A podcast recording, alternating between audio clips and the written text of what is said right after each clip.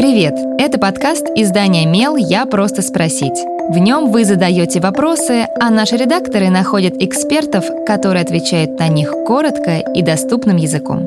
С вами Кристина Бедняк, продюсер и ведущая этого подкаста.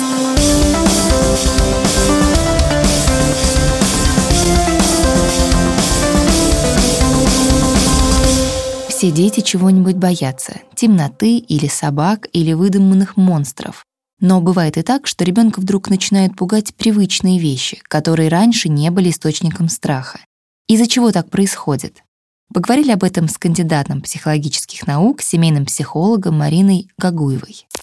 Раньше ребенок, сейчас ему 6, был очень бесстрашный, ничего не боялся. Теперь же все изменилось. Боится пылесоса, фена, темноты, незнакомых. Что делать? Страх — это одна из базовых эмоций, и в норме он присутствует и у детей, и у взрослых.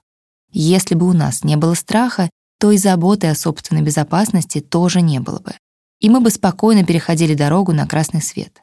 Главная функция страха — защитить нас от поведения, которое потенциально может быть опасно для здоровья и для жизни. Страхи можно разделить на две категории — нормативные, возрастные и ненормативные. Нормативные возрастные страхи появляются до окончания подросткового периода. И, как следует из названия, у разных возрастов они разные.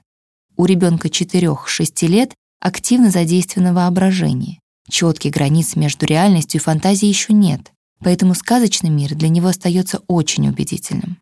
Именно в этом возрасте чаще всего появляются страхи чудовищ, которые могут вылезти из-под кровати, и различных отрицательных персонажей из сказок и мультфильмов. Также в этот период у детей начинают появляться ночные кошмары. Чаще всего такие страхи не мешают обычной жизнедеятельности ребенка. Если же вы заметили, что страх чего-либо стал перерастать в истерики, либо ребенок стал бояться вещей, которые раньше его не беспокоили, к ситуации стоит отнестись внимательнее. Такое поведение, скорее всего, говорит о том, что ребенок не справляется с накопившимся стрессом. Поговорите с ребенком. Если страх поддается легкой коррекции, ребенок быстро успокаивается, и переубедить его в несерьезности появившегося страха не составляет труда, значит, все в пределах нормы.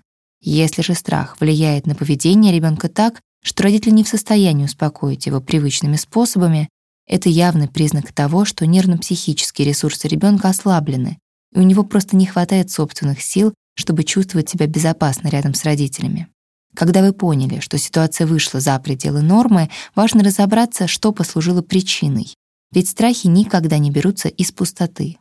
Например, это может быть сильный семейный стресс, так как ребенок находится внутри семейного коллектива, то и стресс внутри семьи распространяется на эмоциональном уровне на всех ее членов.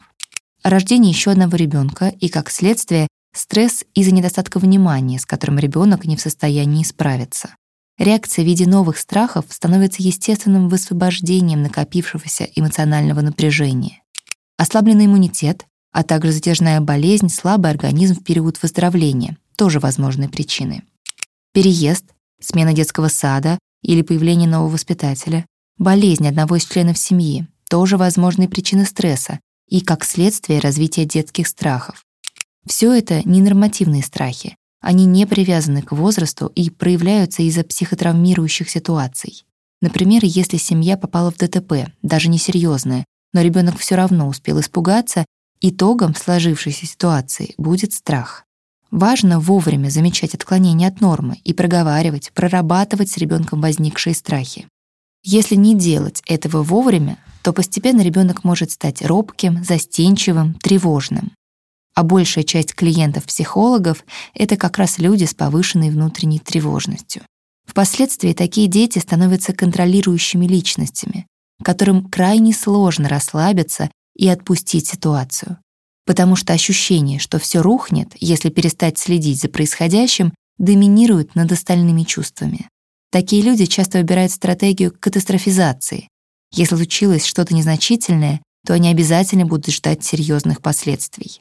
Самая большая ошибка — считать, что бороть страх можно с помощью прямого столкновения с ним. «Посмотри своему страху в глаза» — громкая фраза, которая на самом деле не является хорошим способом преодоления сложившихся фобий. Такие практики действительно существуют, и они действенны в некоторых случаях. Тем не менее, делать то, что доставляет человеку дискомфорт, тем более ребенку, не стоит. Если родители понимают, что справиться с возникшими страхами ребенка самостоятельно они не могут, лучшим решением этого вопроса станет обращение к психологу. Если возможности водить малыша на психокоррекцию нет, можно попросить психолога выдать задание, которое родители могли бы делать с ребенком самостоятельно. В таком случае посещать психолога все равно необходимо, просто не так часто. Достаточно будет одного приема в месяц-полтора. Задавайте свой вопрос Мелу, а редакция найдет того, кто сможет на него ответить.